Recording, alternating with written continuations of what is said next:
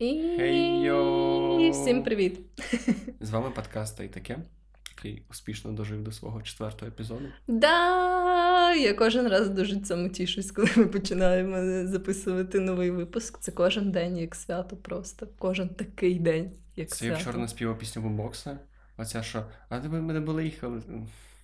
Я геніально е, пісні бомбокса розказую, окей. Там була фраза просто як кожен раз як перший раз. Ага. Я ще такий, кожен раз як перший раз. І от це Да? теж. Для тебе кожен раз як перший раз. Та тільки своїй мамі не кажи. О, дем! О, дем, добре, не Окей. буду. Давай цього, цього разу без рефлексії. Я не пам'ятаю, який там був останній подкаст і що там було. О, починається. Ну, в сенсі, я там не, не аналізував його якось так глибоко. Добре, все, без глибокого аналізу. Що там горіхи в твоєму роті? Що там діти в твоєму офісі? О, ні, ні, я давай, давай не будемо про це. В смислі? Ми чекаємо два тижні. Ну блін. Люди чекають два тижні, я чекаю два місяці. О, оце ти тільки що спалив, скільки часу прийшло між нашими випусками. Для нас. Да, для нас. Але це все не має значення. Це просто життєві дрібниці. Я маю за те іншу класну історію, яку я можу розказати сьогодні. Там будуть діти. Ні, ну може, хі- я можу придумати, що там були діти. Хіба що так. Е, Коротше, в мене був сьогодні такий дуже забавний випадок. Я завжди ходжу бігати в Стрийський парк. І е, у Львові є такий парк. От, якщо хтось раптом не знає, в який я завжди ходжу бігати. Стільки інформації про приватний спалила ще не про себе. Так, так, це правда. Але власне, я завжди ходжу в цей парк. І е, ну, в різний час, тому це з точки зору моєї сек'юрності, можливо, не так вже й страшно. От, і сьогодні я знову пішла туди, щоб е, зробити собі свою стандартну пробіжку. І я бігла теж такими своїми звичайними алеями. І в якийсь момент я побачила, що на цій алеї типу, є така велика арка червона, на якій пише старт. І, типу, вздовж цієї алеї прям стояли якісь люди. Ем, І було дуже багато бігунів в цьому парку сьогодні. Але я щось не звернула особливо на це все уваги, тому що там і так завжди багато людей, які бігають.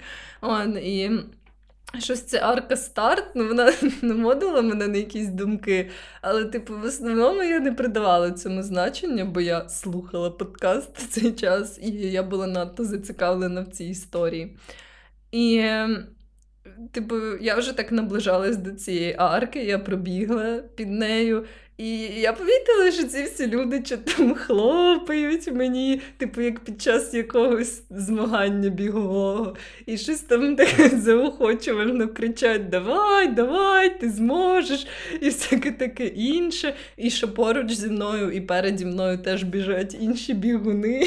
Типу, Чекай, в них не було таблиць на собі? ні, ні, в них не було ніяких Ніяк не таблиць. Ні, ні, ні. Просто були вони були просто в діті пересічні бігуни. бігуни. Так, просто пересічні бігуни.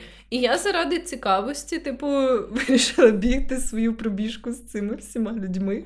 Бо я подумала, так як ми вже разом е, на якомусь такому очевидному маршруті, то можливо, типу, варто до них приєднатись. І я просто бігла з цими людьми. Типу, я добігла е, стільки, скільки я зазвичай бігаю, типу, по часу.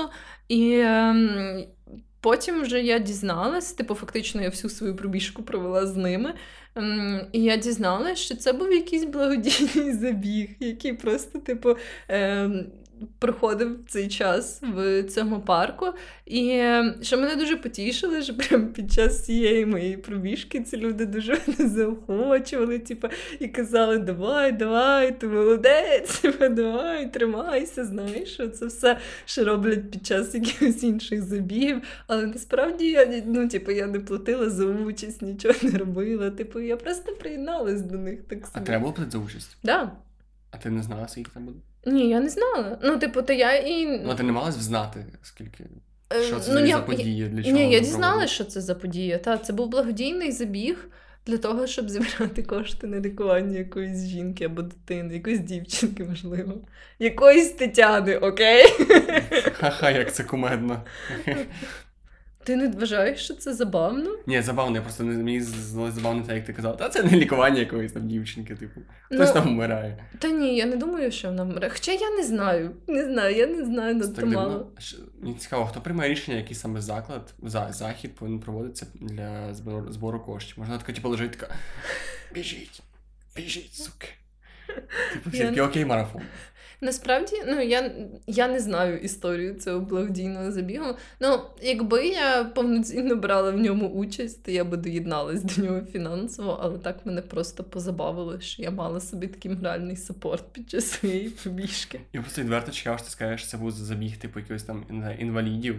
Ще якось, типу, там, там хворих, хворих на якісь захворювання людей. А І ти така всіх обігнала, пішла перша, і такі, ой, ти така молодець, люди такі. Ну, блін, можливо, це була би краща історія, але так не сталося. У мене немає історії. Ні, в мене є історія. тебе була історія. Вона просто дивна, я не знаю. Ну, мені важко якось з нею якусь мораль виняти. Просто ми вчора сиділи з друзями в п'ятому підземеллі, і ми просто сиділи і помітили, що ну, на фоні дивний звук. Такий дивний, який постійно відволікає, він не давав нормально посидіти. І це голос людини, але такий, типу, незвичайний голос людини, а це хтось дуже голосно шепотів.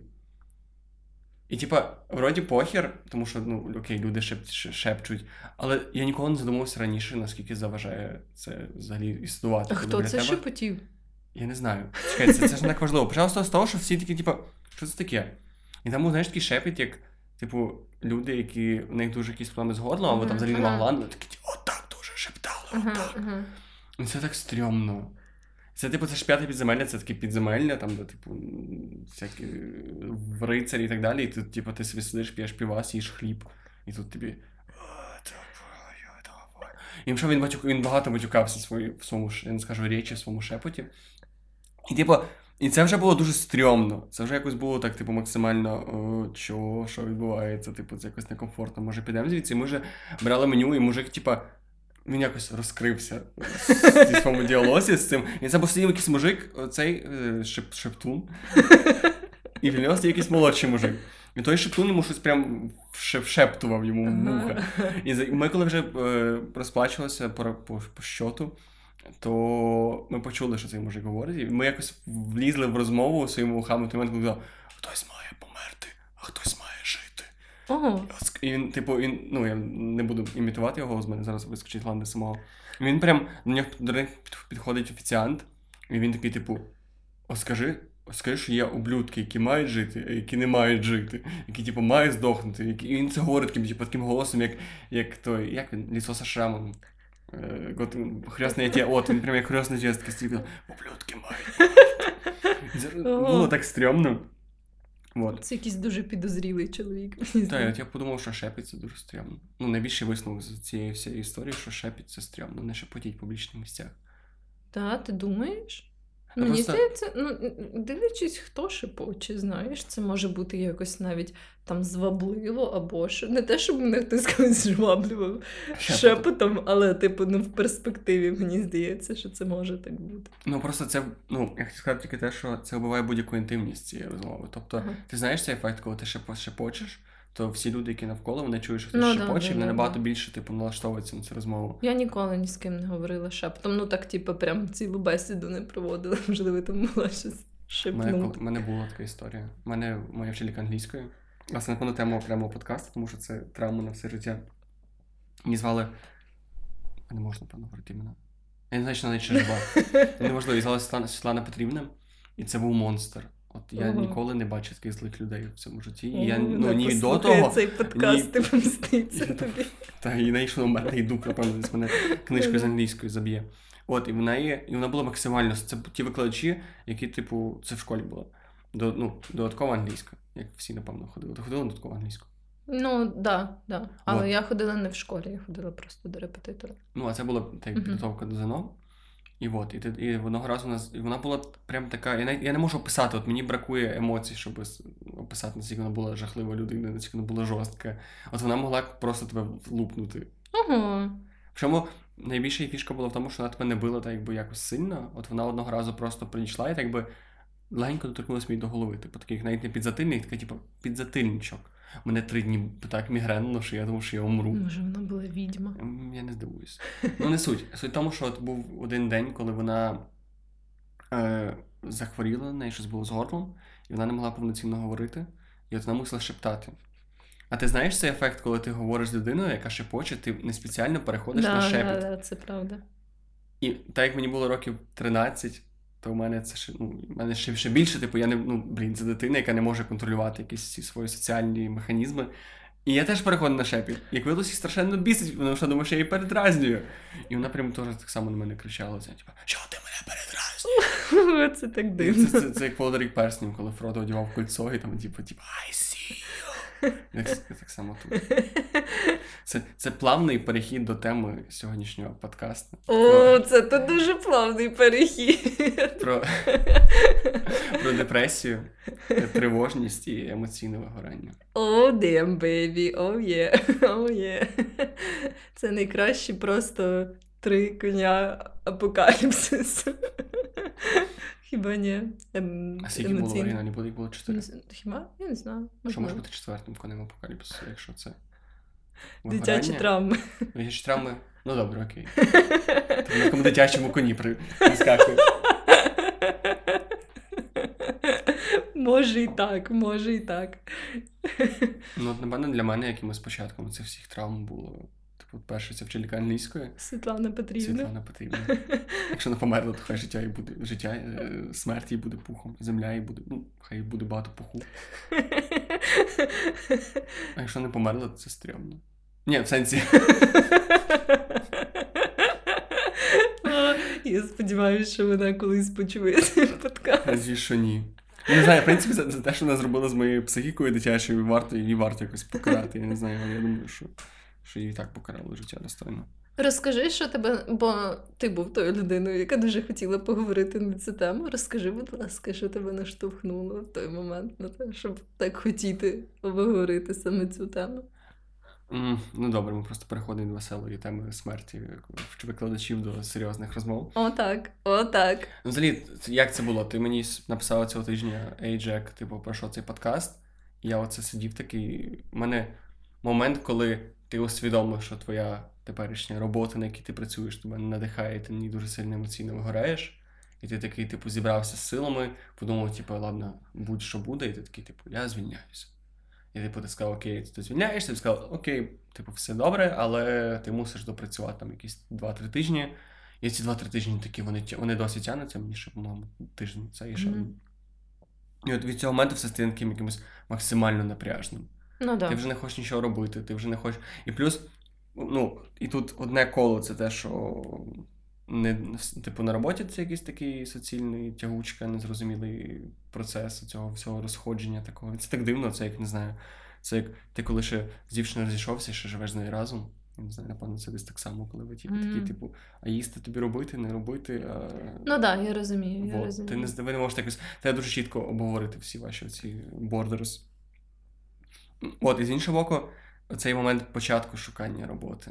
Угу. Оцих співбесід, оцих зустріч з клієнтами, оцих прикольних HR, про яких ми говорили цілий минулий випуск, я не хочу повторюватися.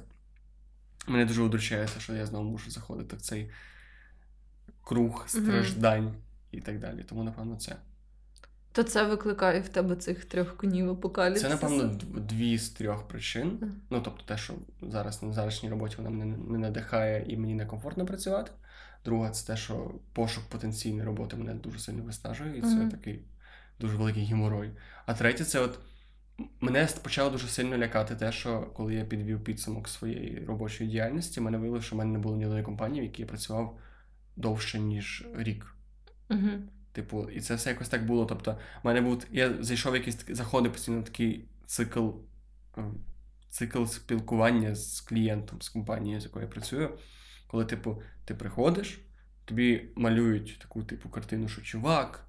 От ми тебе нарешті знайшли, нам треба оце, ми розвиваємося, ми оце молода команда, О, є. офіс близько до центру, типу серйозні челенджінг таски тобі будуть всі. І ти такий класно. І навіть перший тиждень тобі дають якісь цікаві штуки, а потім ще цікаві штуки, а потім через місяць ти робиш то саме. Типа, або через місяць ти розумієш, Мгм. типу, що все не так, все не то. Ну, да. І ти і, ну, в кінці кінців ти можеш на своєму ентузіазмі протягнути якийсь час, там 5-6 місяців, а потім ти такий. Ні, типу, ну я не роз... я лишаюсь таким Мгм. самим, як був, я не розвиваюся, нічого мені не дає. Це просто якась така рутинна робота. А я страшенно ненавиджу рутинну роботу. Я не знаю, мені дуже важко з якоюсь операційною діяльністю, коли ти маєш.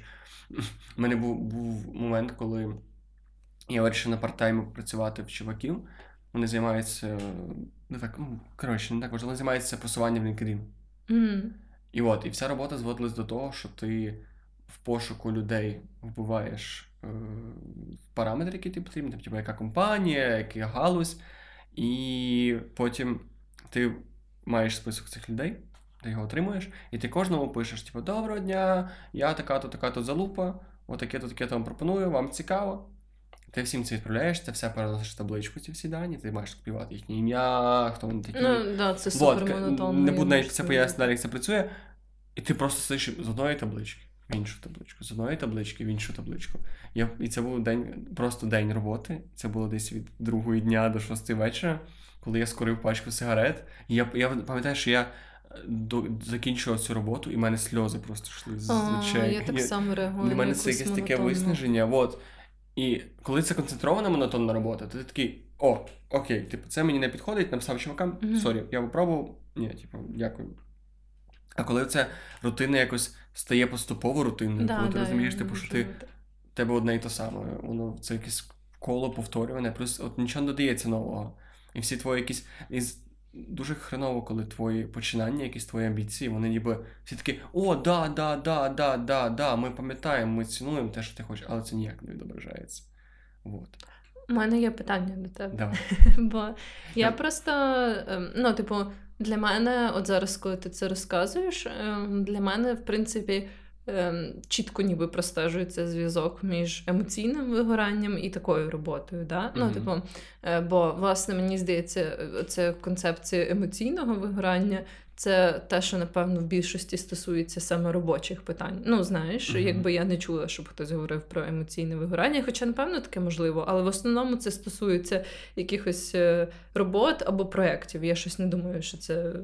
Ну, це просто єдина, єдині дві ситуації, в яких ти не можеш так би втекти від цього. Ну да, да, да, да. От, Ще, напевно, а, в стосунках є вигорання. О, да, стосунки і робота. Ну, да, до речі, може Дві- бути. Дві, дві, два місця. Ну, але мені цікаво, власне, чому в тебе викликає ніби як оця вся ситуація, тривожність і депресію, ніби як що саме тебе. Бо ну знаєш, можна мені здається, ну можливо, в моєму уявленні це так, що ніби як ти можеш відчувати це якесь емоційне вигорання, але не обов'язково можеш відчувати прям якусь таку депресію або тривожність. І взагалі, як в тебе це ні, проявляється? давай крапки надії, в мене немає депресії. Мгм. Типу, ці люди кажуть, що в мене депресія, страждаю, мені треба. Ну, тобто, ні, я, не, я не вважаю, що в мене клінічний стан депресії, Мгм. який можна назвати депресією, все інше навряд чи. Але мене просто, я в принципі доволі тривожна людина. І в мене тривога це такий мій цей стан, з яким я постійно намагаюся боротися. Ну, є, дехто сильно там, не знаю, боїться чогось, боїться Мгм. нового, дехто дуже, типу, якийсь інтровертний, не любить людей. Типу, в кожного якийсь свій Ну, да, прям да. такий оцей головний монстр, проти якого ти в своєму наративі виступаєш. У мене це тривога. І в мене тривога це така штука, яка з'являється абсолютно від будь-яких речей, від стосунків, якихось траблів, від просто оцих екзистенційних криз, коли думаєш, блін, я роблю те, що треба, не роблю те, що треба. І так само від роботи. Тобто, і найгірше, що це такий дуже стан, який тобі не дозволяє більше нічого не відчувати. Тобто, ти, якщо ти тривожний, то ти тривожний. І все. Та, ну я в принципі розумію, про що ти говориш, бо мені здається, часто, коли в тебе починаються ці тривожні думки, якщо ти не вмієш їх правильно захендлити, то ти опиняєшся ніби як в такому колі самонакручування, Мгм. коли ці тривожні думки починаються з якоїсь лайтової, а потім, коли ти їх не зупиняєш, вони просто якби підсилюються і підсилюються, і ти вже доходиш до якихось абсурдних ситуацій, які ти програєш в своїй голові, які дуже малоймовірно, що насправді стануться, але вже в тебе в голові ці жахливі сценарії, як щось там стається, просто найжасніше Да. на світі. От і ну да, я розумію, про що ти говориш. В мене воно має фізичне втілення. Тобто я це прям відчуваю як ком в грудях, і це от прям дуже чітко відчуваєш. От я починаю тривожитись, і от, типу, все, ком, і я от такий якийсь, типу, і зразу бажання курити. Ага. А це найгірше. Ти коли Мгм. починаєш з цього курити, тобі стає тільки гірше. Так, і в гірше, мене і так само. Ну, в мене так само було до того, як я е, остаточно кинула курити, що завжди прям таке бажання покурити, ну саме сигарети. У мене було спричинено тим, що е, я тривожилась. От коли була якась така ситуація, яка викликала в мене тривогу, це був найсильніший мій чинник. Бо так я була дуже соціальним курцем, і в основному я не хотіла курити просто на самоті. Я робила це тільки ем, коли мене хтось запрошував. Але от коли були якісь такі тривожні ситуації, тоді я могла просто по три години. І причому ти проводити знаєш, який в тебе? Sorry, цей паттерн. Тобто, Куріння з'яв- ну, чи тривожності? соці... Ні, куріння, власне, під час тривоги. Тому що в мене було. Ну, тобто, окей, соціальне куріння, воно береться з того, що ти виходиш з людьми, Ну, да, куриш, да. і це якийсь без, без сигарети, тобі просто якось так комфортно говорити, бо ти не можеш в той ритм війти. Але коли в моєму житті з'явилася ця думка, що от коли тобі тривожно, то треба вийти і покурити, я не розумію. Тобто, це як ніби в мене немає ще, що це йде якось внутрішнє бажання. Мгм. От в мене є ще, що це якийсь цей. Я не знаю, може, це якась дуже продвинута реклама сигарет. А тобі не здається, що насправді це якийсь такий. Ніби образ трохи нав'язаний культурою, От, оця тривожність і сигарет. Тому що дуже часто, коли не знаю, в якомусь кіно або серіалі, принаймні раніше, коли багато показували персонажів, які або героїв ем, фільмів там і так далі, які курять, то часто вони саме курили, коли в них були якісь неприємності, Мгм. або що. А, ну, був інший ще бік, коли, скажімо так, цієї ситуації ем, кіношної, коли вони курили, типу, там під час якихось релаксових штук, аля як типу, закурити сигару після того, як Мгм. ти там е, щось дуже успішно зробив. Неважливо що. Але да, мені здається, що це трохи нав'язаний культурою образ такої, що типу, ти такий весь нервовий, такий поетичний, виходиш з сішкою, так е, не знаю, дуже нервовий, і пальто куриш. Да, на да, да. та воно Такий, і все чорно-біле Та, навколо. це, і знаєш, як ті монологи з е, місто гріхів, чи як ти фільм Да, да, да, город полон. Да, да, да, да, і ти такий просто.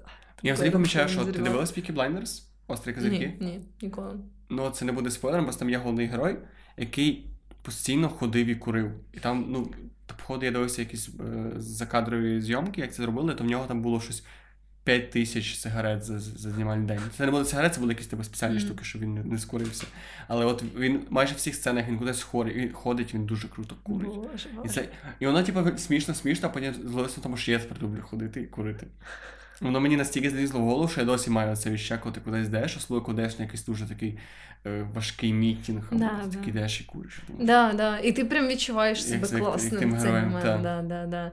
А, тому я все-таки думаю, я, до речі, раніше дуже скептично ставилась до того, коли, наприклад, е, ніби як починають забороняти показувати е, куріння в Мгм. фільмах, бо я така думала, якщо ти не хочеш, працює, да, да. А, але тепер я розумію, що реально, коли ти бачиш типу, ці образи постійно, і ніби як ці герої показані як якісь класні, такі да, тривожні, якісь проблемні люди, але вони такі всі ахуєнні, і такі, от в них є оцей елемент того, що вони такі badass, і вони такі прям класні, і ти прям відчуваєш їхню крутість. І ти якось не можеш навіть це контролювати. Ти якось уже на підсвідомому рівні відчуваєш, що, типу, для того, щоб бути класним, тобі треба курити сішки. І це не та думка, яку ти прям отак формулюєш для себе. Але все одно, коли ти йдеш такий там навколо осінь, і ти закурюєш цю сішку, і ти прям відчуваєш, який ти крутий в цей Да. момент. Просто виходиш, це круті персонажі, і все, що ти можеш зробити, щоб бути схожим на них, це курити і пити. Бо це Да. такі дві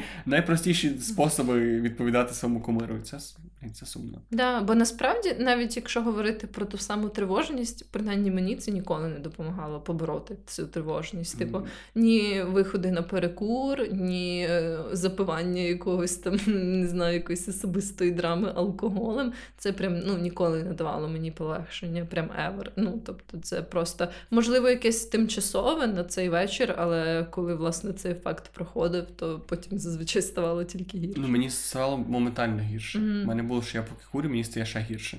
І якийсь момент я зрозумів, що можливо взагалі є е, якийсь зв'язок між трив... самим фактом тривожності і сигаретами. І в принципі, коли я не курю взагалі якийсь час, в мене зараз як найгірше, я впав якраз в цей соціальний замкнутий круг, коли ти, типу, не куриш цього тижня, і все окей, а потім ти приходиш на пари. І типу із друзями, ти всі друзі курять, і ти такий виход... ну, ти не можеш з ними вийти. Ну, коротше, я не можу з ними Мгм. просто вийти і постояти. І ти такий, типу, окей, типу, два дні в тиждень, дві сигарети викрити, це, це, це, це нічого страшного. І я розумію, що я не можу через це прям якось збитися з цього повноцінно. М, Але мені здається, що депресія і тривожність це теж така риса, якийсь такий оцей емоційний стан, який дуже культивується зараз мас-медіа. Да, це і, правда. І слово соціальними медіа. Насправді, це така, коли я думаю про це, типу, наприклад, про депресію. Ем, для мене це така складна тема. Бо, чесно кажучи, я схильна, хоча я дуже ем, сильно ціную ем, аспект ментального так званого здоров'я. І оцього такого благополуччя, і я не думаю, що ніби як психологічні проблеми вони якісь нереальні або надумані, або що.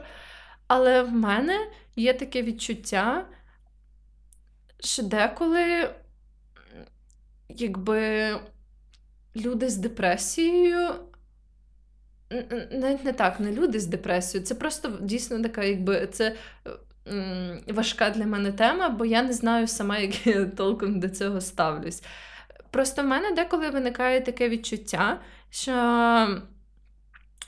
скажімо так, е, з тоді, коли тобі просто е, з якимись такими життєвими ситуаціями, коли ти можеш просто пересилити себе і щось спробувати зробити, мені здається, тепер в нашому світі все більше ускладнилось, бо менше людей почали себе просто пересилювати і більше почали думати. Ніби як більше почали звертати увагу і, можливо, якесь своє небажання рахувати симптомами депресії, наприклад.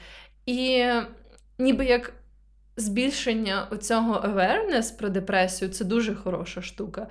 Але деколи в мене буває таке відчуття, що ніби як забагато цієї awareness.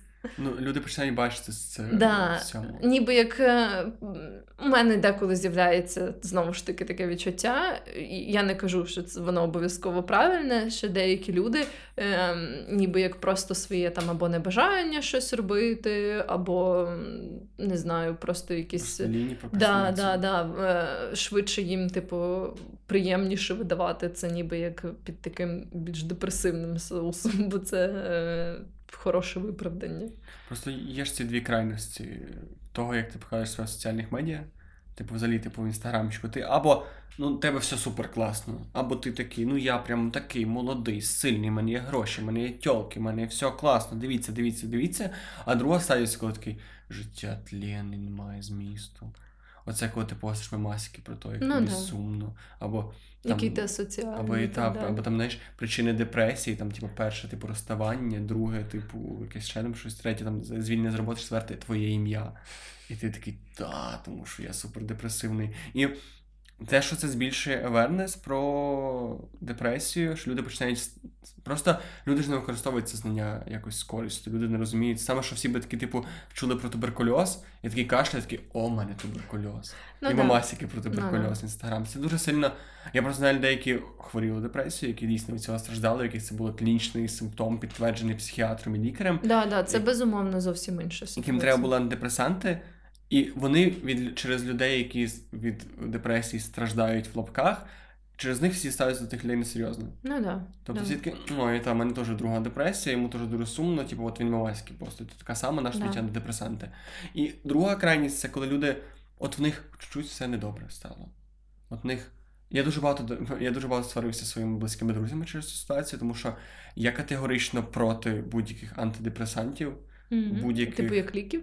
Е, ні, секунду, щоб зараз не вийшло, що я якийсь мудак. Я проти будь-яких стимуляторів твого настрою без дуже чіткої на це причини.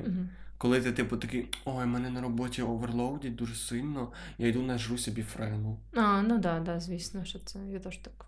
Це, ну, типу, я впевнений, що є люди, яким це дійсно потрібно. Просто це якесь це має бути крайня міра. Да, да, да, я теж так думаю. Коли ти розумієш, типу, і завжди е, я спілкувався з людьми, які оправдовували це, що ну от мені стає краще від нього, Мгм. я просто не думаю про свої проблеми. Але, типу, це ж ну, ти, це хімія так не працює. Не знаю. Так, так. Ти не можеш просто сказати, що от ця таблетка рятує мене від всіх проблем. Типу навіть люди з депресією це не так. Для них таблетки це як додаткова, додаткова ну вони дають їм додаткові сили, щоб в своїй, своїй голові боротися з цією заразою. Та, власне, те, що мене зараз лякає, наприклад, в американській культурі, з того, що я знаю від людей, з якими я спілкувалася, які безпосередньо, наприклад, там живуть.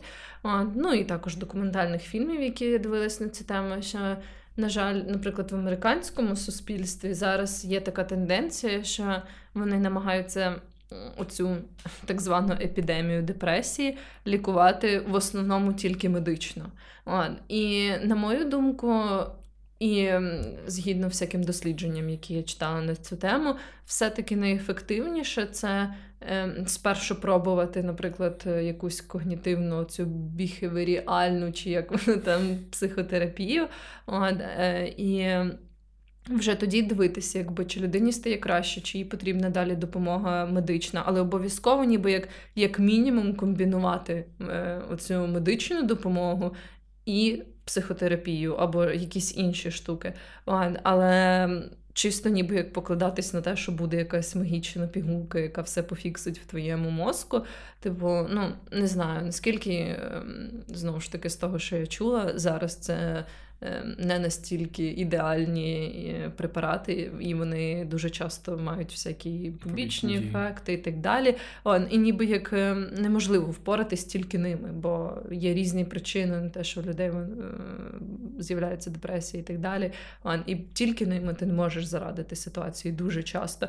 Е, знову ж таки, як мінімум, потрібно це комбінувати. Плюс переважно ті ліки, які призначають від депресії, вони набагато сильніші за ті ліки, які люди п'ють просто так. Ну той самий біфрен він подається без е, рецепту в аптеці. Просто чому я взагалі це почав? У мене давно була ситуація на парах, коли хтось сказав, ой, в мене болить голова, типу нікого немає ліки від голови. І тут наша викладачка така, о, у мене біфрен, може, типу, якщо тобі треба, хоч похавай. І оця нормалізація. А біфрен це заспокійливе? Я не буду прям вдаватися в деталі, я не знаю, як воно конкретно працює, що це треба гуглити. Але так, це щось типу заспокійливо, такого доволі простого. Це не є якийсь типу, його без рецепту mm-hmm. продають, і це такий досить поширений препарат. От, і просто сам факт того, що людина свідомо про це говорить, причому в шутку, і так, ніби ха-ха-ха, ти подивіться, я п'ю мені дуже хреново в житті. Mm-hmm. Ну так, да, це Яка... якесь таке, ніби майже без, безвідповідальне. Ти знайшла його? Так, так. І що там? Власне. Це тверді желатинові капсули білого кольору. Желатинові? Так, О, все, так якщо ти веган, ти не маєш їсти біфрен. Е, зараз, секунду, я хочу знайти показання. Власне, ну тут якісь такі дуже загальні показання, насправді, як зниження інтелектуальної та емоційної активності, астенічні та тривожно-невротичні стани, неспокій, страх, тривожність. Ем, кажуть, застосовують як допоміжний засіб під час лікування алкоголізму. Ну, власне, не знаю, так виглядає та, що, можливо, там немає якихось прям таких дуже активних, ну, тобто діючих речовин, таких як прям антидепресивних, але все одно, мені здається, такі речі.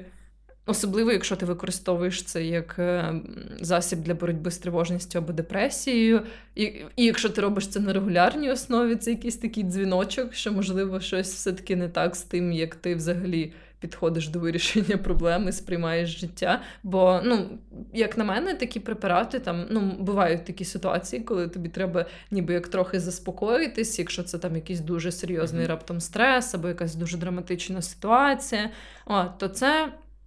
Нормально, деколи, якби такі заспокійливі, е, широкого, скажімо так, вжитку, можуть е, доволі добре тобі допомогти.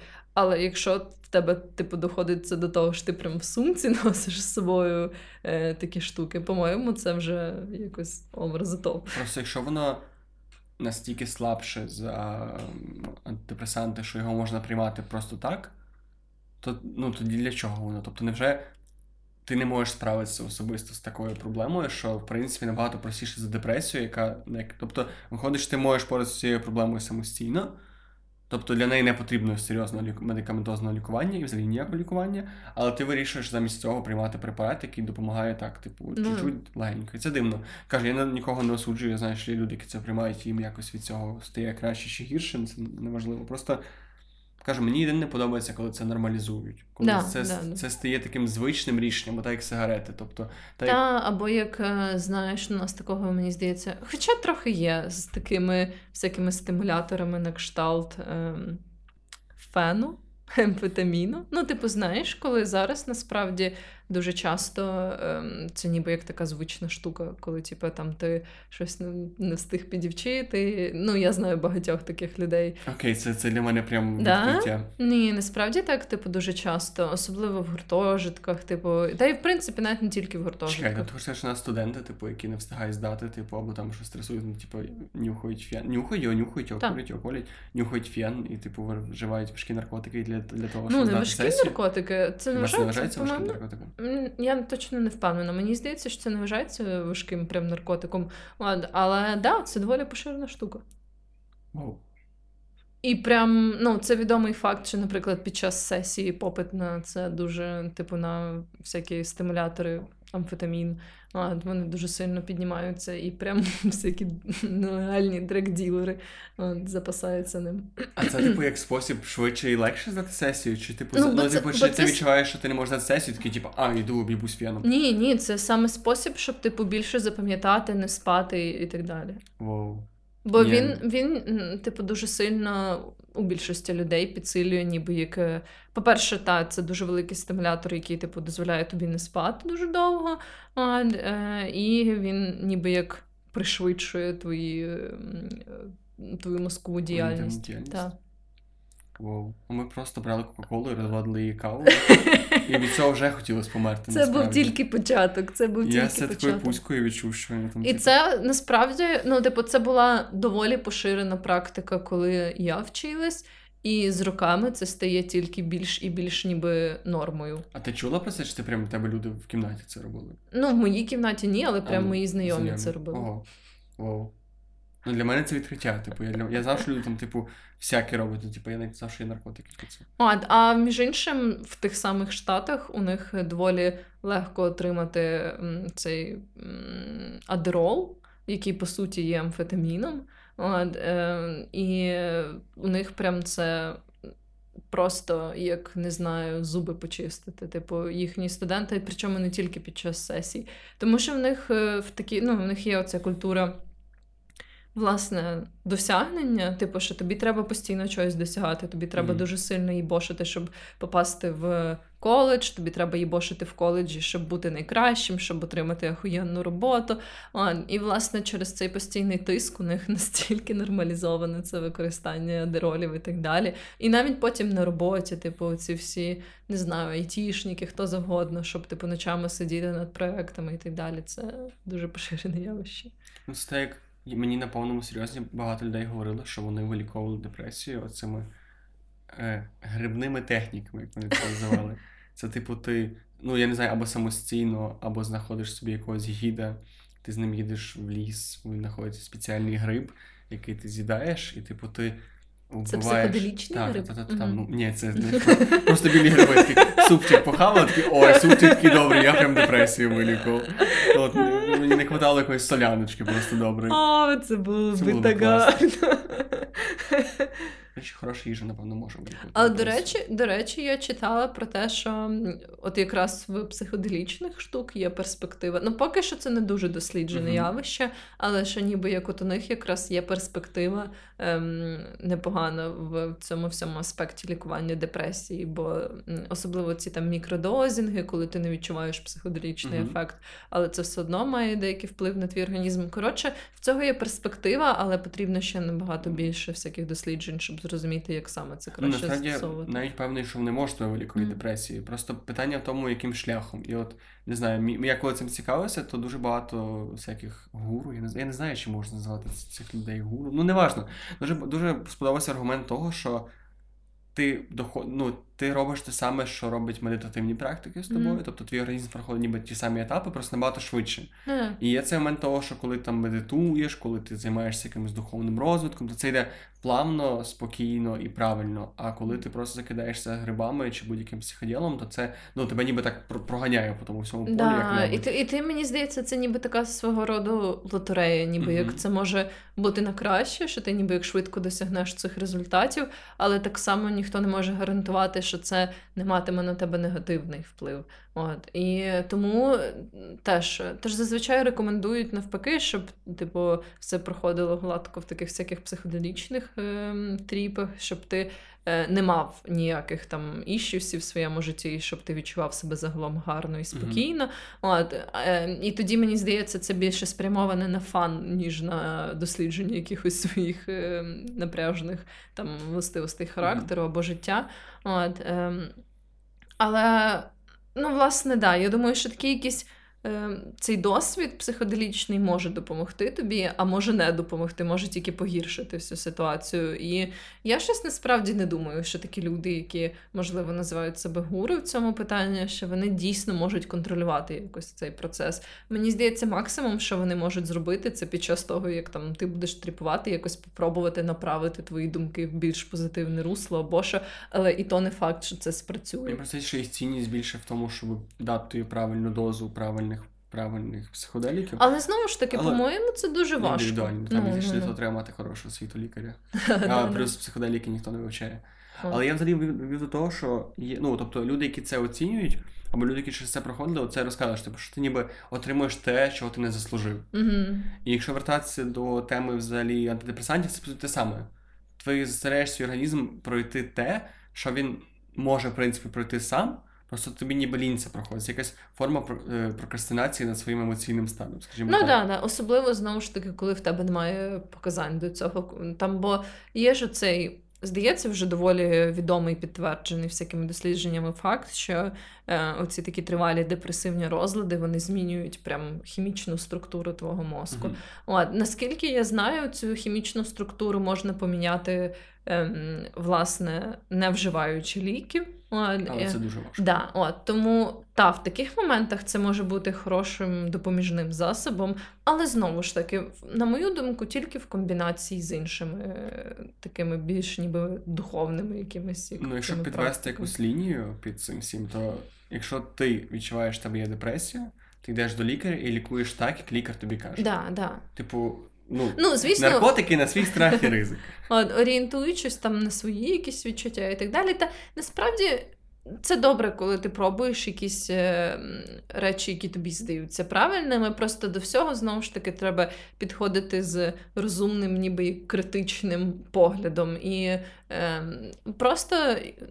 Та, можливо, психоделіки це варіант, який буде підходити якійсь конкретній людині, але для того, щоб на це зважитись, потрібно розуміти, на що ти йдеш, розуміти наслідки, і ніби як іти на цей свідомий ризик, а не просто Так. тому, що ти почув, що о, та грибами, грибами можна вилікувати депресію і все. ну, і бажано, та, бажано якийсь провести якийсь research в цьому плані, Да, почитати да, да. статті, поговорити з людьми. А ще краще ті людей, які цим займаються, я думаю, що ви знайдете, це не так складно. Але до чого я все-таки хотів підвести, що коли в тебе не, не депресія, можливо, просто якась саме, ну, так як я стикаюсь з тривогою в своєму житті, то треба не забувати факт, що насправді стресори, будь-яка, будь-яке емоційне с- вст- всплеск емоційний, це завжди в ньому є, звичайно, якийсь негативний ефект, але він корисний. Ну да. Тобто да. для людини властиво і корисно переживати вспишки якогось стресу і тривоги. Ну, це ж якось перегукується з древніми часами, коли людина бачила небезпеку, вона від неї втікала, і в неї нервова система ставала складніша. Вона була Ага. вона розуміла, що нехай окей, я чуть не обдерестався, поки тікав від того тигра, але тепер я більш готовий до, до таких ситуацій в подальшому. І трошки страшніший тигр викличе мене не, настільки Ну, панічну да. атаку. І так само зараз, тобто. Сам ти мусиш відчувати стрес для того, щоб його переборювати і ставати в якомусь сенсі кращий. І коли ти замість того, щоб це робити, ти такий: ой, у мене душа болить, бо мене якийсь хлопець на першому побаченні захотів поцілувати, або там я розійшовся з дівчиною, типу, і, ой, я йду накидаю з таблеток, тому що я не маю сил з цим боротися. Ну, то це не зовсім правильно. Тобто, коли ти використовуєш таблетки або будь-які медичні засоби як прокрастинацію від того, щоб самому справлятися своїми проблемами, це не окей. Да, я теж так думаю. Взагалі, от у мене був такий е, насправді доволі цікавий, хоч і дуже складний досвід, коли я, в принципі, все своє життя не була дуже тривожною людиною. Це прям було доволі далеке від мене поняття. У мене були свої всякі, безумовно, психологічні іщіс, але саме оцей тривожний стан це було якесь таке поняття доволі далеке від мене. І буквально за останній рік я раптово дуже близько з ним познайомилась. Пітюньку. От, І я прям відчула, от е, звідки я знаю там цю штуку про оце коло тривожних думок, яке засмоктує тебе все більше. Я прям почала переживати це на собі. І це сталося вперше, ніби як за все моє життя свідоме. І це було насправді дуже страшно, навіть не за рахунок того, що самі події, які викликали в мене тривогу, були страшні. Мені було страшно через те, що я ніколи сама з цим не стикалась. Тобто я знала, що такі там тривожні розлади існують, буває просто тривожність у людей. Але так як це було зовсім мені не властиво, я відчувала майже таку штуку, що я ніби як загубила себе, бо це так виявилось раптом, що і настільки було мені не схоже на мене що я була просто шокована цими станами. І я прям ну, перший час я взагалі не могла їх якось нормально ем, навчитись хендлити, просто тому що я не могла прийняти, що це ніби як тепер частина мене. А в тебе був момент звинувачити себе за це. Тобто, блін, та, типу, як так? Та, це ж якась та. така річ, я ніби була, я ніби вся така сильна крута, а от таке. Та, та, я, стається я, з менш свідомими людьми. Я багато про я багато про це думала, і м, я прям я була навіть зла на себе, бо я була просто. До того часу в мене знову ж таки були інші всякі психологічні проблеми. От, і якось так, ну, ніби я вже навчилась їх хендлити. Я ходила до психотерапевта стосовно цих всяких інших проблем. Мгм. Я вже ніби як знала, що вони є частиною мене, я знала, як вони проявляються. І коли вони проявлялися, я ніби як знала, що полегшує це, що це проходить. Ну, тобто, всі ці речі там доволі такі прості істини. От, і я вже ніби як навчилась, я думала, що я вже знаю себе дуже добре. І я думала, що я знаю, ніби як всі е, потенційно проблематичні якісь ситуації для мене і так далі. Ніби якщо я вже настільки знайома з собою, що я можу передбачити плюс-мінус, які там яка ситуація викличе в мене емоції. Да, да. І коли це так раптово почало відбуватись, я теж в якійсь мірі була зла на себе, і я була якась зла на життя, бо я така думала, блін, я вже ну ніби як все налагодилось, знаєш, ніби як е, в, в мені там всередині, типу, і. Я вже була така, ніби як е, вже навчилась хендлити всі ці свої проблеми. І тут це така хуйня, яку я взагалі не розумію, що з нею робити. Вона просто, яка в мені абсолютно була невластива, і вона тут так презентує себе і раптом вривається в моє життя. А це було це не було логічним продовженням. Тобто, знаєш, як цей в аніме, коли ти буваєш головного боса, тут стає ще більший бос, але в принципі це та сама істота. Просто, типу, бі- ти, Насправді- ти ніби перейшла себе, тому ти перейшла з одних проблем до глибших проблем. Насправді, було- насправді, тепер вже після того, як я знову ж таки черговий етап свого життя присвятила тому, аби навчитись працювати з цією тривожністю, і ем, це була така чергов, черговий раунд моїх походів до психотерапевта, е, якогось особистого рісерчу і читання книжок на цю тему. То да, я зрозуміла, що ніби як якісь оці. Течії такі були присутні в мені завжди. Тобто це не вийшло насправді ні звідки. Мені так здавалося, що це з'являється ні звідки. От. І насправді, да, це було закономірною штукою. От. Але просто так тоді на той час мені здавалося, що це така річ, яка просто чисто отак от рандомно з'явилась в моєму житті, і це мене дуже сильно лякало. Ну, це насправді дуже сильно лякає той факт, що це якийсь типу невластивий чужородний для тебе якась Да, емоція, ніби, да, да. ніби це не- йде від тебе, а йде з якогось, типу, от в мене, коли це починалося, я думав, що в мене можливо газ протікає. У мене я дійсно в мене були проблеми з котлом. Я думав, це можливо, в мене протікає газ. Я через ну тобто, це ти настільки не усвідомлюєш, що це може з тобою статися. Для, Да. Ну, типу, ти не просто ти не підходиш до цього потрошки. Ти зразу типу, тебе зразу кидає в воду холодну. Да, да, да, да. Немає якогось пере, передстану. Давай, добре, що тобі дуже що тобі допомагає? Давай я розкажу те, що допомагало мені мінімально, і потім ти. Та, взагалі, в мене була, ну, в принципі, є е, дуже, скажімо, така специфічна е, категорія тривожності, яка розповсюджувалась не на всі сфери життя, і розповсюджувалась тільки на моє ставлення до романтичних стосунків. І Є така навіть е, ціла теорія про е, різні, ніби як типи прив'язаності, здорові і нездорові. От я не буду зараз дуже сильно в це заглиблюватися, але суть в тому, що один з нездорових типів прив'язаності це називається або англійською anxious attachment style, або власне українською як тривожний стиль прив'язаності. І якби як людина, як виявилось, з таким стилем прив'язаності, дуже часто ем, виходило так, що я без особливих якихось причин починала максимально сильно тривожитись з приводу якихось речей, які ставались в моїх стосунках. І це були якісь просто дрібниці, які через власне оцей такий цикл тривожних думок мені починали видаватися якимись супер надзвичайно важливими і просто якимись грандіозними насправді в моїй голові ставали просто за рахунок того, що е, я власне накручувала себе такими своїми тривожними думками.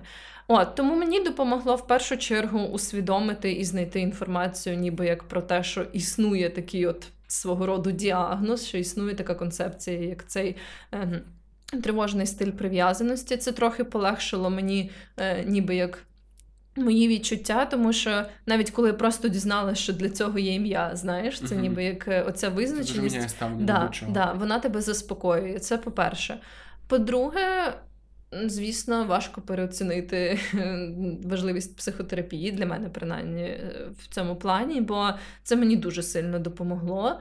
От, е, І я відчувала, ніби якщо я можу Ем, якісь конкретні штуки, конкретні прояви цієї тривожності розбирати з кваліфікованою людиною, і я відчувала, що я отримую цю кваліфіковану допомогу. І мені дуже зайшла книжка е, такого автора, якого звати Девід Борнс, і він теж психотерапевт.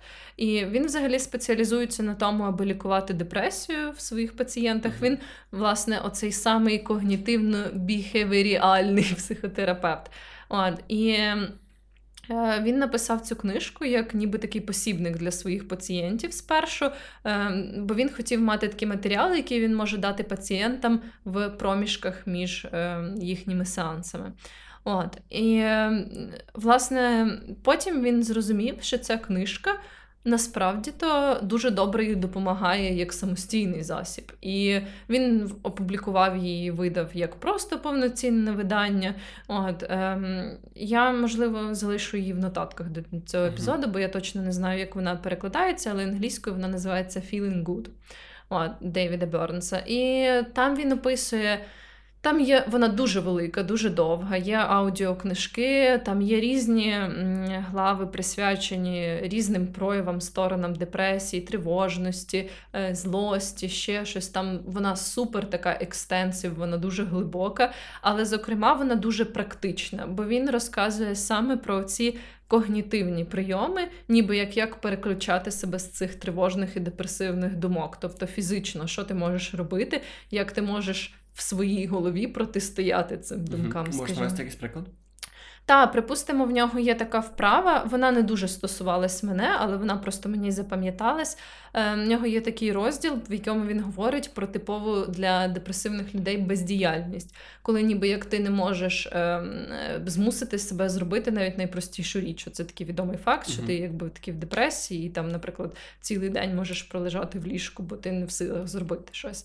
І він, наприклад, в таких, от якби в таких станах він пропонує робити таку вправу, коли ти ем, плануєш собі якусь активність, і перед цим ти для себе записуєш, е, оцінюєш там, здається, приблизно по 10-бальній шкалі, скільки задоволення ти отримуєш ем, від цієї активності.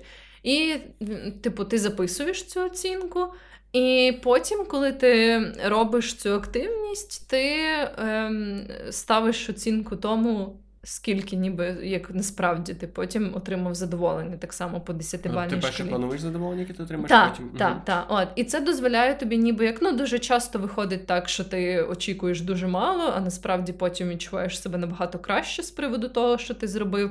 І потім, ніби як коли ти це бачиш візуально, це допомагає тобі в подальшому, ніби як згадувати оці всі попередні кейси, коли ти думав, що це буде якась лажа, вийшло дуже добре. І таким чином, ніби як все більше і більше, і легше робити типу нові якісь речі. От, це отака одна штука. Мені дуже допомогло. мені конкретно в моїй ситуації. В нього є суперкрутий е, список, ніби когнітивних помилок, які ми допускаємо, які призводять до депресії і тривожності. Там, е, здається, 10 є цих когнітивних помилок. От, І е, в нього, припустимо, я так згадаю, е, є як е, типу занадто швидкі висновки. І е, він зразу наводить типові ситуації, коли ти це робиш. Mm-hmm. Бо, наприклад, от я дуже добре пам'ятаю зайва персоналізація, коли, припустимо, там ти покликав свого колегу на вечерю. І він сказав: О, ні, я не можу. І ти зразу це сприймаєш, о, та він не хоче зі мною спілкуватись. О, Це все через те, що я не цікава людина. От. І так само там є дуже багато власне цих когнітивних mm-hmm. е, типів помилок. І мені теж було дуже класно від того, що я це дізналась, бо потім оці власне тривожні думки, які в мене з'являлись, я зразу згадувала цей список, і я прям постійно розуміла, що ці тривожні думки це ніби як прояв однієї з цих оцих когнітивних помил, помилкових стратегій мислення. І мені вже ніби як це так мене різко зупиняло в цих тривожних циклах, бо я раптом усвідомлювала, що от прямо зараз ця тривожна думка, яку я думаю, це оцей самий там, типу, зайва персоналізація, або це це саме ем, там передбачення майбутнього, яке насправді mm-hmm. не справдиться, і так далі. Ну тобто, це було дуже круто для мене. Це прям дуже сильно мені допомогло, бо це е, о, так в моєму повсякденному житті дуже сильно мене зупиняло, коли я починала це розкачуватись в цей прекрасний тривожний цикл. От, ну і так само. Мені, наприклад, дуже сильно допомагають фізичні вправи, там рухатись і щось робити. Інтенсивні, менш інтенсивні це супер важливо для мене. І мені здається, це часто важливо для багатьох людей, саме цей фізичний рух. О, так що так от. Що допомагає тобі? Ну, у мене просто інакша ситуація, тому що моя тривожність переважно пов'язана з майбутнім, з моїм ставленням до того, що потенційно може статися. У мене це як проявляється. Ти коли в мене є якийсь. Я ніколи не формую його, але в мене завжди в голові є якийсь план подій.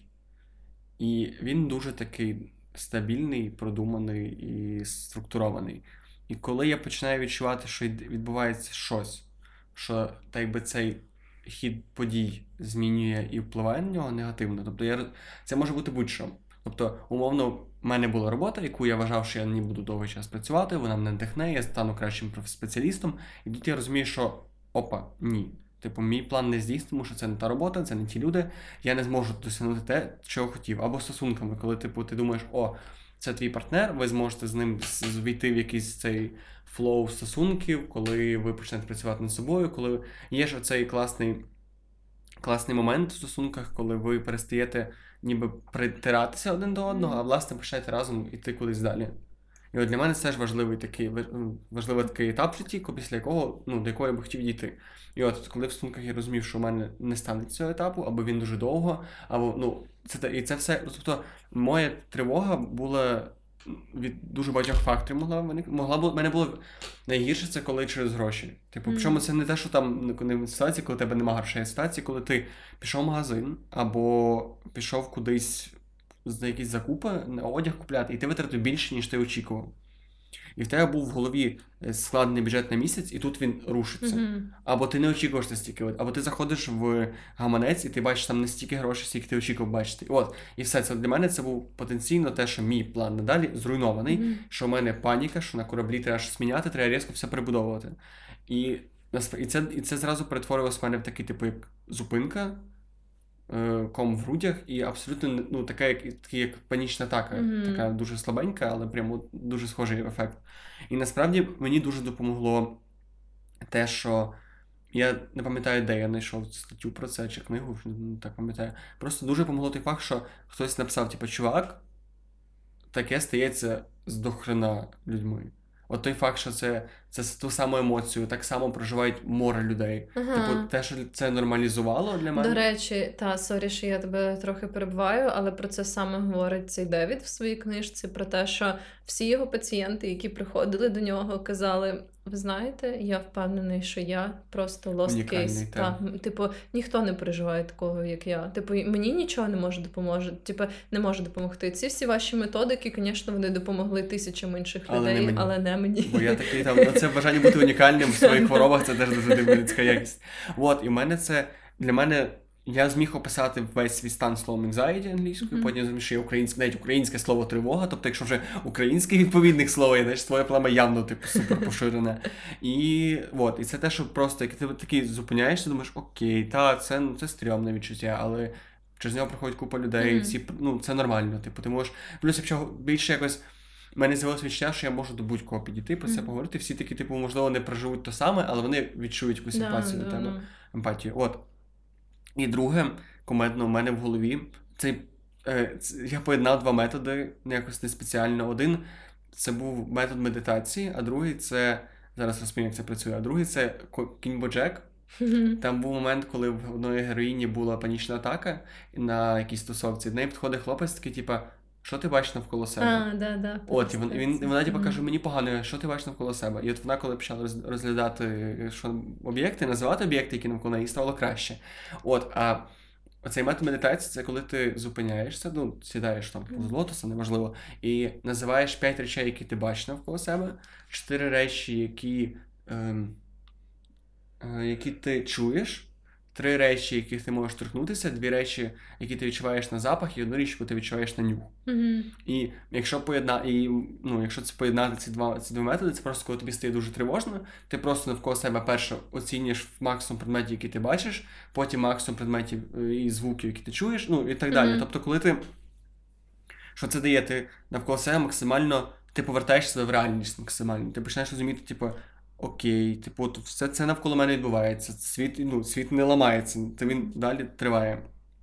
От, і це, ну, це мені було дуже складно себе заставити в такі моменти цим чимось таким займатися, бо думаєш, а, алярм, алярм, мене проблема, типу, я, як, типу, в смислі думати про те, що навколо тебе і так далі. А потім часто це пересилюєш, і воно дійсно допомогло. Воно допомагає не вилікувати ні в якому разі, це не є панацея, це просто можливість повернутися назад в свою якусь свідомість. Да, і... мені здається, тут треба ще диференціювати ніби між такими штуками. Бо, власне, для мене психотерапія це була така, такий інструмент, який дозволив мені більше ніби як до джерела цього підійти. От, а вже оці всякі такі рекомендації, як цього Девіда Бьорнса, це саме ніби оці практичні штуки, які допомагають тобі просто це зупинити тоді, коли це Да, ну, то не допомагають тобі з цим жити. Да, да, да, да. От, і останнє, що я хотів сказати, для мене теж була книга, яку я зараз я не дочитав її, тому я не буду її супер радити, але це антихрупкость Насім Нікола Сталеб, автор. І ця книга просто про.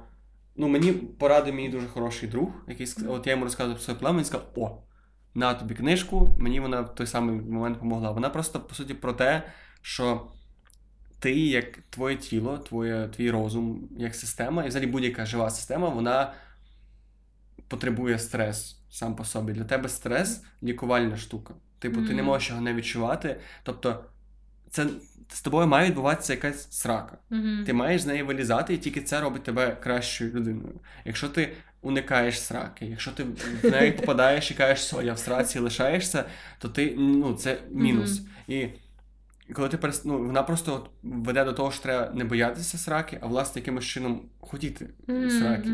І от і був синекаля, не суть. От, і е, коли. Ну от, тобто, ти доходиш до усвідомлення того, що блін, це все-таки життя, це все-таки не має бути якимось рівним потоком. Ну, да. Це класно, що стається срака, це класно, що з неї. І, і ще дуже класно мені колись. Є оцей. Це мотиватор, ютубер такий, він дуже агресивний, він такий, прям такий, типа, йди на роботу, не йди на роботу, люби людей. Ну він такий максимально, так, типу, як ці всі інфобізнесмени, дуже активно Мгм. за все. А в нього була, був подкаст, коли він розказував, що в нього була ситуація проблеми з роботою. І він каже: типа, знаєш, що я зробив? Типа, я вернувся до батьків. Да, жив як лох, типу, як дитина, батьків на шиї, але працював і виліз сраки. І я, і я не намагався, типу, утримати будинок, там, платити за квартиру, там, комусь дорогі подарунки, коли в мене не було грошей. У мене не було грошей, все, типу, я дауншифнувся максимально і, і просто, от, і, і я той момент подумав, блін, ну стоп, да, якщо в мене стається якась неймовірна срака в житті, то я завжди можу там переїхати до батьків. Ну, Це ну. ок, та, це буде дуже болісно для мого его, але це рішення. Це я не помру від цього, це можливість йти далі. Та, І та, це це, все одно, типу, не буде прям життєво небезпечна ситуація, знаєш, ніби яка не буде настільки вже прям, що ти не зможеш це пережити. Тобто, та це буде неприємно, це буде не найкраще, що можна зробити, але типу це все одно життя триває. Це як Так. один з топів стоїцизму, що ти завжди можеш покінчити життя самогубством. Ну, типу, це ну, якби це не було стрьомно звучало. Тобто, ти завжди проживаєш якісь життєві цін. Будь, будь-який твій вибір в житті це завжди або це робити, або суїциднутися. Ну, І все-таки, якщо ти не суїциднувся, значить, типу, це не так же й стрьомно. Але це теж треба сприймати з такою е, долею е, скепсису цю, цю інформацію, щоб зараз це не звучало як типу. Або все добре, або Ми не закликаємо нікого до суїциду. Так. І до вживання антидепресантів, галюциногенів, про що ми ще сьогодні говорили, амфетаміну на сесії. Та, та. Просто не знаю. Це просто інформація. Так, Просто автор не несе за собою відповідальність за, ваші тріпи і, і смерти. Та, та, будь ласка, будьте розумними. От. Тобто, насправді дивно, ну не дивно, але кумедно те, що у нас доволі різні причини Мгм. тривоги і деп- не, не буду називати це депресією. Тобто, на, наші проблеми емоційні при, при всій своїй різноманітності і різності доволі однаково вирішуються і мають дуже багато спільного. Так, насправді так. Бо як, ну, типу, мені здається, чинники можуть бути різні, тебе можуть хвилювати різні речі, настільки викликати в тебе тривожність, але рішення дуже часто доволі схоже. Ну, твоє тіло насправді не має ж настільки багато функцій, буквально скільки 5-4 гормони, mm. які якось впливають на твій стан, і їх- ну, їхня взаємодія між собою. Там нема настільки багато варення, щоб сказати, що ти можеш хворіти якось неймовірною типу, та як не знаю, може, та якась. Ну, є ж фізичні захворювання, там, які не відкриті. Мені здається, що з емоційно їх менше не відкритих. Але можливо, психологи зараз скажуть, що я не правий. Ну, неважливо. Тобто, от, якщо підводити підсумок, то не знаю. Перше, нормалізуйте свої проблеми. Якщо відчуваєте, що у вас є якась емоційна проблема, перестаньте думати, що ви унікальний. Що Та вас- насправді дуже велика ймовірність, що великий відсоток людей переживає те саме. Та навіть якщо ви там не знаю, малець, то можете навіть з батьками поговорити, можливо, вони. Та, або не обов'язково з батьками. Якщо у вас є така можливість, то не знаю. Якщо у вас є друзі, Да. класно, якщо в когось депресія через те, що в них нема друзів, вони такі, типу, поговори з друзями, дякую. Але насправді мені здається, власне, найголовніше це бажання досліджувати цю свою проблему і бажання її вирішити, в якому би віці ти не був. От, і тоді.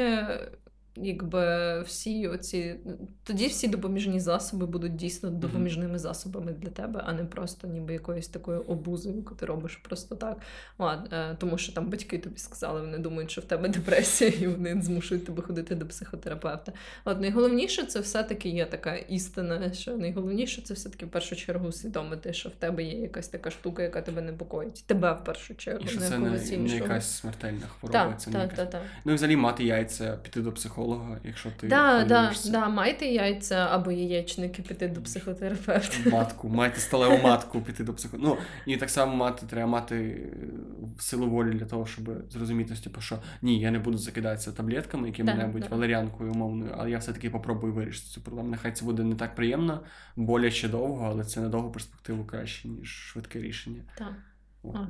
На цьому, напевно, ми вже будемо завершувати. Да, будемо закінчувати. Дякуємо за те, що були сьогодні з нами. І сподіваюся, ви підчерпнули щось для себе цікаве. Можливо, нормалізували якусь свою проблему щойно, якусь свою тривожність. Або знайшли в себе щось нове. Да, да, знайшли в собі нову тривожність. Я прям, напевно, візьму цю книгу, яку ти от розказувала. Мене, ти мене дуже переконала її прочитати, тому я думаю, що. Вона дуже крута, вона правда дуже крута. теж. Я позалишаю в нотатках і ту книгу, яку ти казав, і цю книгу, яку я раджу. От, і сподіваюся на те, що вона дійсно комусь станеться в нагоді, хоча б тобі. Хоча б мені. От, Я постараюся неї прочитати, можливо, там якихось наступних подкастах. Явно не наступний, але можливо через 2-3 поділюся, поділюся своїми змінами. Та спасибі знову ж таки за те, що провели цей час з нами. Е, Ми тепер є всюди, і в iTunes, і Spotify, І Deezer, і, і Google Apple Music.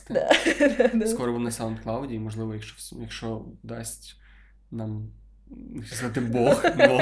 Якщо Бог якщо дасть нам Вероніка сайт. нам дасть той сили, ну, на сайт зробимо ми, а Ютуб. Можливо, ми заліземо на ютубчик якийсь. Якщо Бог дасть нам Ютуб, то ми будемо ще й на Ютубі. Так що та, слухайте нас, надсилайте нам якісь е, Листи. ваші думки, листи Дікпіки. та дікі піки, там або е, не знаю, свої сісічки в лічку, все що завгодно, все, що хочете Всі нам частини- голі частини вашого тіла. Або мозку. Надсилайте нам. МРТ. Скидайте мозки МРТ. Да, да. Все, з вами був Джек, Вероніка Та і все. подкаст Та й таке. Та й таке. Та й таке.